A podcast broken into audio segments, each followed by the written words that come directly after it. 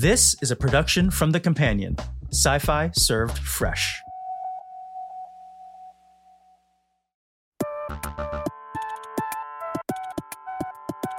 You're listening to my interview with someone we like so much we cast her in Stargate Atlantis in two different roles. She started acting at a young age, but made her name in sci fi with one of the most beloved series of the genre, Firefly. From The Companion, this is my conversation in sci fi with the wonderful Jewel Staite. A quick note before we begin. If you're a big sci fi fan, you're going to want to listen to the full conversation for members only. Trust me. And it has never been an easier time to join. Help yourself to a free trial, and if you like it, become a member. You'll be helping out me and our small team deliver these fun interviews and amazing stories, all ad free and sponsorship free. Thank you so much. Last time we actually saw each other, I think it was when we were sitting. I, we just happened to be sitting next to each other on an airplane flying to Toronto. Yes. And you were, I don't know if you were prep or post for a movie, uh, How to Arrange a Small, an Orgy in a Small Town. Oh, it was that movie. Yeah, yeah, yeah, yeah, yeah. Yeah. I just remember being quite intrigued by the title. Yeah, it was such a cute movie too. It it uh it did really well. It did the festival circuit and it ended up being really sweet. Well, as as all orgy movies should. I mean, that's that's exactly just total romance there. Yeah, no, I, and and you have been you have been nonstop. You are you currently have a show, Family Law. Yes. With with Victor. With amazing Victor Garber. Isn't he wonderful? I love Victor. Oh, he's, oh, he's such a great guy. He's the best, and he's also very funny and very dry. So we have uh, a similar sense of humor and work ethic, and I just love, love, love him. When I when he, he did, I only ever worked with him once uh, on on. Stargate. What did you do with him on Stargate? He did, he did an episode of Stargate. Yeah. Did he really? Yeah, yeah. I, I never told me that. I don't even remember which one it was. I just remember going, uh, our casting guy going, uh, you know, who would be really great for this would be Victor Garber. And I went, yes, just, just, yes, just offer to him. Yes because I just I've always just loved the guy. He has so much gravitas, and yet and yet mm-hmm. like he's just he's just a great actor. And I and I think the choices that he's made in his career have been really interesting. And I mean, Jesus, he started yep. with that. yep, that's usually the first one that comes up.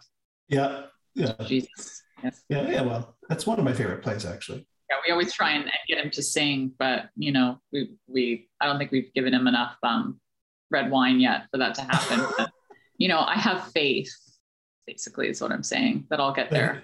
That he will. do you do do you do you like the theater? Do you ever perform on stage? I haven't performed on stage since I was a little kid. That's kind of where I got all my my acting training was in theater school. That's how I began. You started you started acting in, in film and television young too, right? Yeah, when I was five. Yeah but um, I I did a lot of theater training for years. There was this great little theater school here called Vancouver Youth Theater for kids, and it was it was hard work, but, we would work on these shows and then um, sell tickets and perform them in in you know actual theaters for for live audiences and critics, and so it, it taught me a lot about work ethic and long days and what it takes to put on a great show and I loved it. But, you know, I know for a fact that theater is one of the hardest things you can do as an actor. And I'm just blown away when I see a show and and know that they're doing that show eight times a week. I I I, don't understand where they get the uh, the energy. I mean, it just takes so much out of you. Well, especially especially to bring to bring it on a matinee that is uh, where the the house is half full. Yeah, exactly. Right. Yeah. Like you, no matter what, you have to bring it every single time. And I'm in awe, man, of theater actors. I'm just in total awe of them. I was listening to um, the New York Times podcast, The Daily, recently, and they had an episode on about Broadway and how Broadway has been shut down this whole time through COVID, right?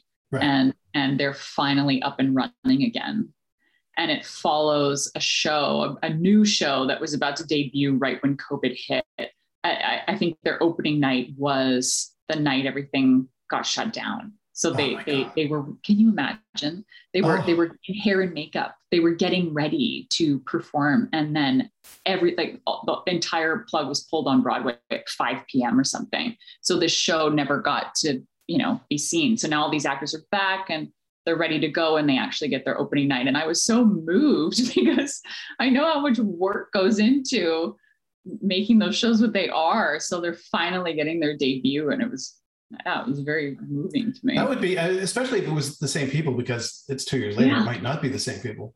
and it but to- was. to- It, everybody came back. You gotta listen to it. It was it was very um very emotional, just because you know they, these people had such high hopes, right? Imagine being an actor and you finally get a show that's on Broadway, and then it falls to pieces because of COVID.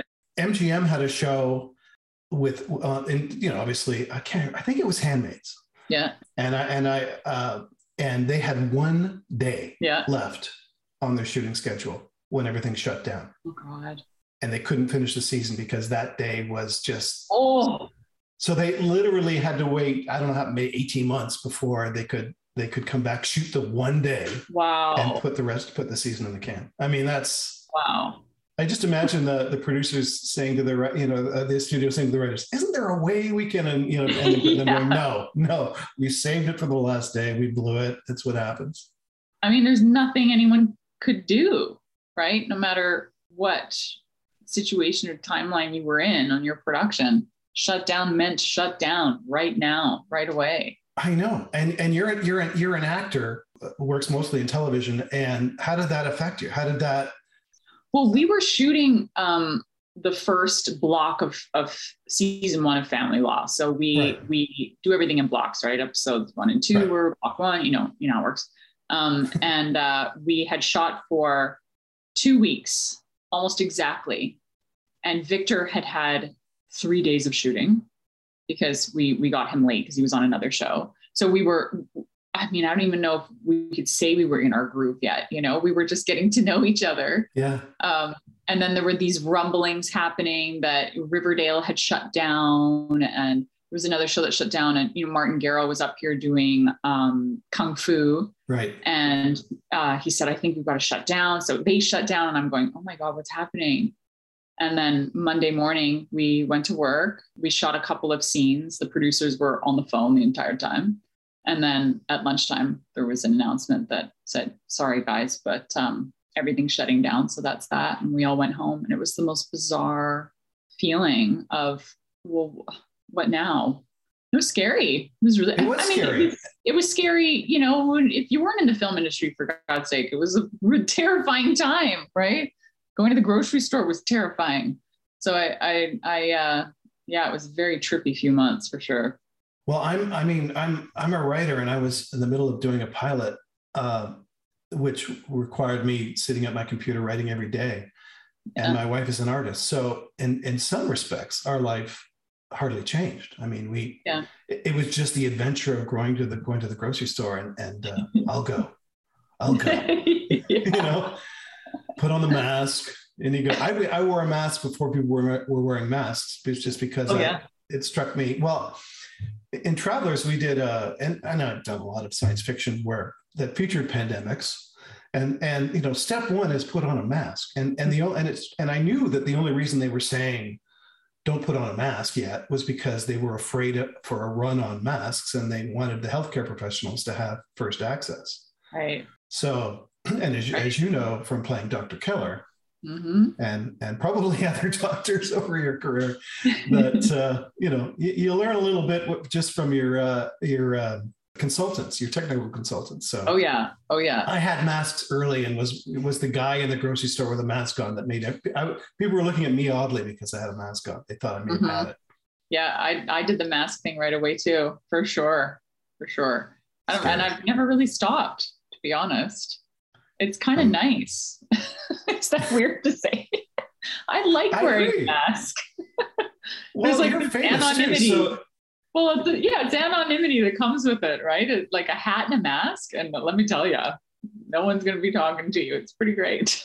yeah, yeah. I, I that, that's that's a That's the thing, you know. I the, the one thing that writers have an advantage. I guess it's an advantage. I mean, I like it. Nobody comes up to me in a restaurant and asks for my autograph. You know, I, I but I'm with. Sometimes I'm. I have lots of actor friends, and and I mean, it must be hard. How do you how do you deal with that? How do you deal with it? Um, it's it's fine, honestly. It's not like I'm a I'm a big deal or anything, but you know, most of the people that come up are are so lovely, and if they if they have the chutzpah to come up and say anything, um, they're they're big fans. You right. know, they they um, I've been in that position. I've I've met actors before where I I'm I'm a big enough fan to potentially make an ass of myself and go and say hello um, so they're excited, and it it ends up being this really awesome, very heartwarming exchange, very gratifying exchange for me too, right? It's like, oh wow, this person really cares about the stuff I've done. Um, but most of the time, people just stare at me funny. I get a lot of weird looks. I mean, it's it's it's like the kind of look where you're like, do I have like mustard on my face? Or no, they just they know they know you, but sometimes yeah, they don't. So they haven't placed it they haven't placed it. So it's just like the staring is a little weird. you ever do people ever say, you look a lot like Jewel Staite. Yes. People ever yeah. I Brad, I got that in an elevator once. I was with friends and a guy's in the elevator with his friends and he says, Has anybody ever told you you look like Jewel Staite? And my friend started laughing and he said, no, no, it's a compliment. yeah,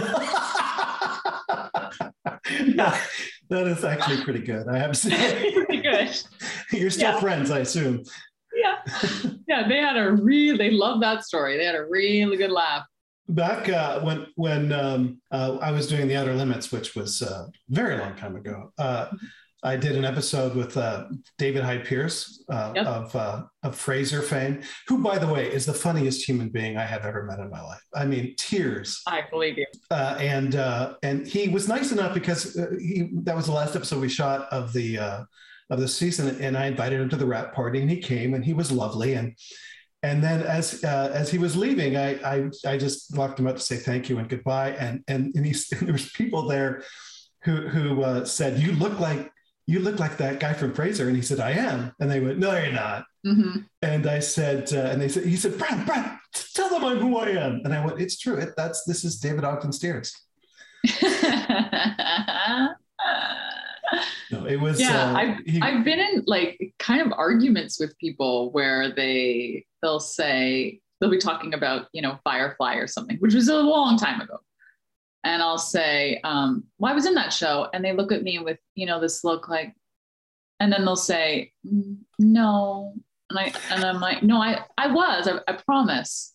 You were really? Like, it, it's like, it becomes like a funny little argument where they Just say they shiny and they'll figure it out. it's a riot. That speaking of Firefly, that to me is probably the best show ever made that should not have got canceled. Oh, thank you. I remember I remember uh, talking to an executive at uh, at Fox who shall go nameless. Oh yes. Saying that he thought it was a mess, and I went, "What is wrong with you? it is the best show on television right now." And, and and they're I think they're the reason. Well, changing the order of the pilot, all of those things. It was just, what's wrong with you people? Yeah, it was ahead of its time yeah, I think from the very beginning, it was clear to us that we were not a favorite with the network. We were very much the underdog, and uh, we knew that our our uh, our days were limited there. So I think we just made the most of it and tried to have the best time we possibly could. And because of that, I, honestly, the whole experience is just full of nothing but really great memories. And then you got a chance to make a movie. Yeah. And then we got to make a movie. And the whole time we were shooting the movie, we weren't worried about getting canceled. So that was nice too. now I have I've always wanted to know, did you just did they just rebuild the set from scratch? Yes. Wow. Yes, they did. That was a big ship. It was. And the second set, the movie set was much bigger. That's him. We shot in, I think it, I don't know if it still is, but at the time it was the biggest sound stage in the world on the Universal Backlot, stage 12. And the little trams with the tourists would come by every 15 minutes. Giving the the Universal Studios tour and would say, "This is the biggest soundstage in the world, and right now it's housing a spaceship." Well, the Bridge the Bridge Studios where we where we were doing Atlantis, that the effect stage was the largest effect stage in the world. Yeah, that was a big stage. That was enormous. Yes, yes. And that that Atlantis set that we bought for a dollar off of the Blade Two. Uh, that yeah, that's you probably I don't even know if you know that that gigantic. I don't know any no because I came late. When Yeah, I came yeah. in, it was I mean such a well-oiled machine that yeah, I, I was just sort of thrust into it all. Well, we built when we built the the Atlantis set that it was huge, but it, it and it filled that entire stage, and we had little corridors. But this was supposed to be a show about a massive place, and so we needed more space. And so the movie Blade was being shot, and it was a gigantic steel set, and we knew we could build within it. And we knew we could add to it, and Mhm. and by the time we got there, it, it was there was probably a half dozen stages in that giant set, right? Mhm. At least. Mhm. That was, it was fun. so beautiful when I got there. My God, it was so. I mean, that's a that's a that's a showstopper. Remember when fans would come, you know, and we would have contests or whatever, yeah. and they would get to tour the set and seeing people's face when they walked in the door. It's a pretty big wow. I mean, it's one big piece. It is. It's pretty cool. It is, and I and I used to go when we were doing two shows at once. Uh, going going between stage five and six was going from one galaxy to another. It was, Sure. you know, between the SGC set and and then across the across the hall to the Atlantis set. Yeah. Oh my goodness! So you know, uh, you're one of the few people who uh, played two characters in Atlantis. Yes. The first time with a giant chunk of prosthetic makeup on all day. Yes. Three and a half hours worth. I like to say. Oh my god! Talk about that. Um, you know, Brad, I didn't know what a wraith was. Okay, this is full disclosure time with you. I I got the script. I really liked it and liked the role very much of this sweet wraith girl raised by a human, wraith with a heart of gold, all that. So I thought, wow, this is cool. I like this. And the breakdown said some prosthetics required. you serious? So, Brad, doesn't that sound rather vague to you? It sounds mean. It sounds cruel. It was mean and cruel because I thought, well, no problem. I've done that. You were amazing. And the feral scenes, the scenes where you are quite feral and attack, uh, that's that was pretty. That was uh, you don't often get okay. You don't often as an actor get to do that stuff. No, you certainly don't. That was my first day, too. That was my first day. We did that to you on your first day. Yeah, my first day and first time I ever met uh, any of them. So, first time I met Joe Flanigan, David, Paul, Rachel. That was my first day. Oh my god. Yeah. And I remember it was a Friday because um, I had this this scene where I jump off a log onto Joe I remember. and we kind of wrestle. And he sort of is doing this with my arms, and we had like a little bit of a stunt fight worked out. And he kind of swung and he caught me in the cheek. Um, I didn't, I didn't know anything. I mean, I was wearing a mask basically, right? Right. So I didn't remember until the end of the day when the prosthetics come off, and I've got this sort of broken blood vessel on my like it looks like at the beginning of a black eye and i was flying out the next morning to la for the serenity publicity photo shoot oh i no. oh my god so i got there and everyone what the hell happened to you and i said you guys it's a long story i don't want to get into it i'm in the middle of a very weird job right now and i just don't want to talk about it like okay so they ended up just putting a bunch of makeup on it and covering it up for this photo shoot um, Well, uh, it's it's very nice after that experience that you're even here talking to me. To be honest. I mean, it, it, it is what it is, right? And, and Andy Mikita was directing, who I love so Yes. much. And he's one of our uh, executive producers on Family Law, and he directs a lot of our episodes. And I, he's just always got my back, always has, always will. And I love him. Um, love so, you know, he was just, he was great at kind of coaching me through the whole thing. And, and then we got to the, the, you know, actual scenes where we were doing dialogue and all that. And, and the following week, um, but it was a weird experience because I think when you're wearing that much makeup and you look that crazy, people don't necessarily come and sit and talk to you.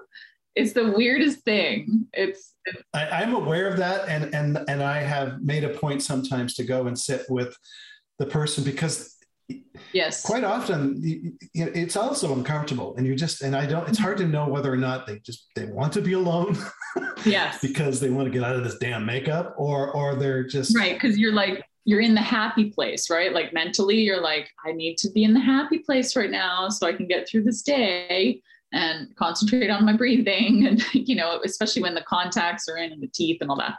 Um, but yeah, so it was this this this odd week, but you know, everyone was very kind to me, especially David, who I think was like a Firefly fan and was, you know, just asking me a bunch of questions about Firefly. Um, David's as much of a nerd as, as I am. We, we're both uh, fans one of, and one of my favorite things. Um, uh, so yeah, and then and then after that, I I think I, I can't remember who it was who asked me, would you come back? Would you come? Would you come back as this character? And I thought, oh god, like, how do I say? You know, this was really really uncomfortable. I'm not sure I can do this kind of uh, three and a half hour, 3 a.m. call time uh, makeup every day. Um, but luckily, you know, I looked so unlike myself that I was able to return later on and play else. as Dr. Keller. Yeah. That was that was a fun. I mean, that was a fun part. And Yes. and you, um, I was I was talking to Bob Picardo the other day. You had the same experience he had, where you were coming into a show that was already up and running, Mhm. and and uh, hopefully you felt welcome because you, you certainly you certainly um, performed as though you, you were part of the machine that was already running. I I was very nervous. So I don't know, Brad. Maybe that's just a testament to uh, how well I can fake it. Um, I was scared. I was nervous. I was also really nervous because I was replacing, you know, and I and I wasn't I wasn't saying that word at the time, but that's really what it was. I was I was replacing a, another character as as as the doctor of the show, and you know, Paul's character was so well loved, right? I mean, all I heard was how much everyone loved Dr. Beckett. And, and, you know, I remember going to work one day and there were, were Dr. Beckett fans outside Bridge Studios picketing with signs. And I had to cross the picket line to go to work. Yeah. So it was, it was, and there was a petition circulating around the set, you know, being signed to get Dr. Beckett back. And I just thought, wow, this is intense. And then I think one of my first scenes was performing brain surgery on another very well loved character, um, Torri's character on the show, Dr. Right. Weir. And I'm thinking, oh my God, like I have so many bullets coming at me right now. They were like, who's this new girl? Right. And and I just felt like I had a million and one things to prove. And I realized that Dr. Keller felt the same way. So it helped. You tapped into that for the character. Yes, I did. And I found her honesty and I I found her courage eventually. But what I loved the most about her was how human she was. You know, we were lucky in that we had so many heroic characters on that show, especially female heroic characters. But not everybody's a hero. And sometimes, um, you know, a character can become a reluctant hero eventually, but she was afraid and she was well out of her element. And she was trying something new and taking risks. And her trepidation i think she um, found uh, common ground with rodney in. And they both had that sort of oh man i don't want to do this kind of thing um, and and maybe developed a kinship from that because i know off screen david and i both feel that way as well. We're like ew it's raining. I don't want to be here. So you know we we called each other the you know the crappy pants uh, team because we would just sort of sit back and be freezing cold shooting these crazy scenes outside and being crabby together. Um, but yeah, eventually Keller found her way, and I was I was so glad she did. I had stepped back a little bit in the last two uh, seasons of Atlantis. Uh, while still, I was still very much in the writers' room, but I wasn't running the show per se. Yeah. But I, my, my, I think my favorite Atlantis experience was um, was my last episode, The Shrine. Yeah. Which was a huge uh, Keller McKay episode. Yeah. Uh, where, in the last scene of that episode, he says he loves you. Yes. But you don't tell it doesn't that. remember saying it. Yeah. It doesn't remember saying that. That that was that that that was pretty powerful scene and your reaction and that and that whole your your whole role in that episode, seeing someone disappear in front of you was really strong. Mm-hmm. And then speaking of brain surgery, you did that too with the drill. Yes.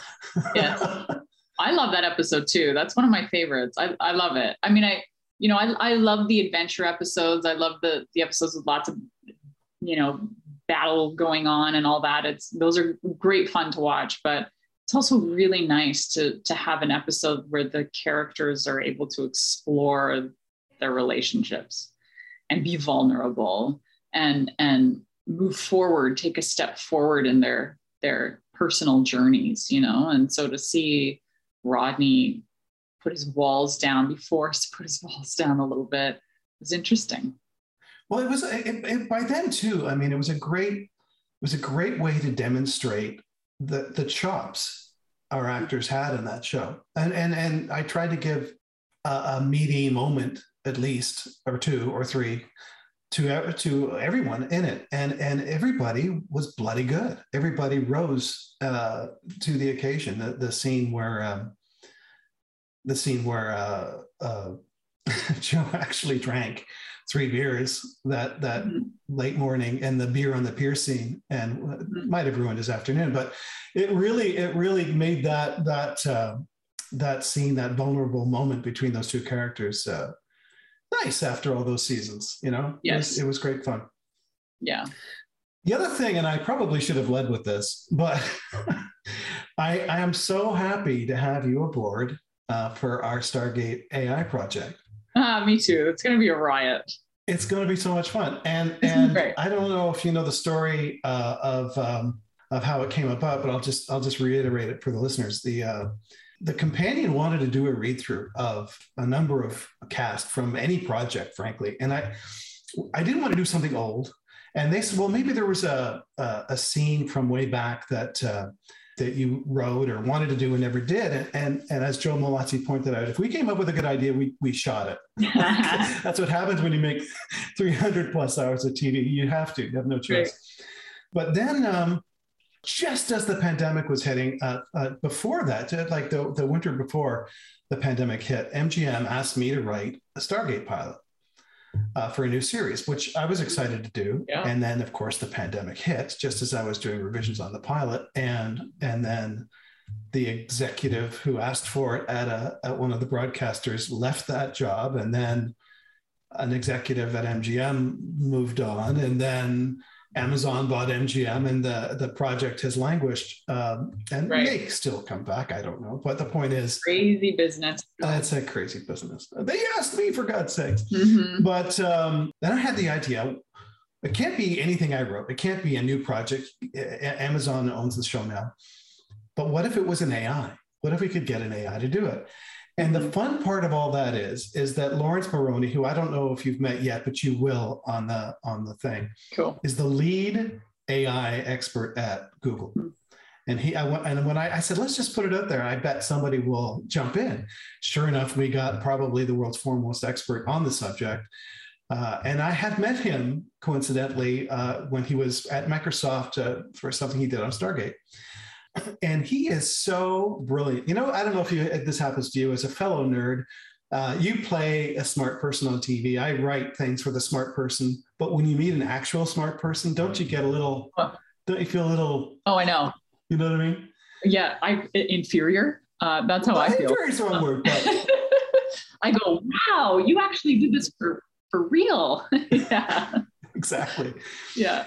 But he is a wonderful, warm uh, um, man who actually, I said, You have the best job. And he, and he, said, Actually, Brad, you have my dream job. So, you know, that's the way the world works, right? We all, the mm-hmm. grass is always greener.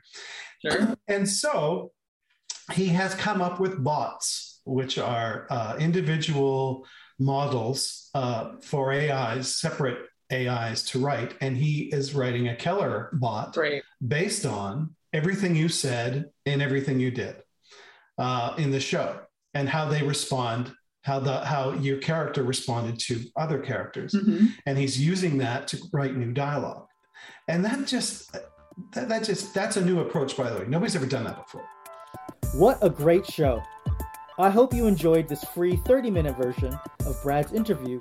Members can enjoy the full one hour interview right now in our member section. From The Companion, this is Brad Wright's podcast, Conversations in Sci Fi. If you want to listen to the full episode, listen to previous interviews, read hundreds of in depth articles from our writers and showrunners like Brad, all on a weekly basis, then you can get all of that and more by becoming a member today. Just click the link below, and for a limited time, you can sign up to the companion with a one month free trial. And you'll get 50% off yearly memberships. Thanks for listening.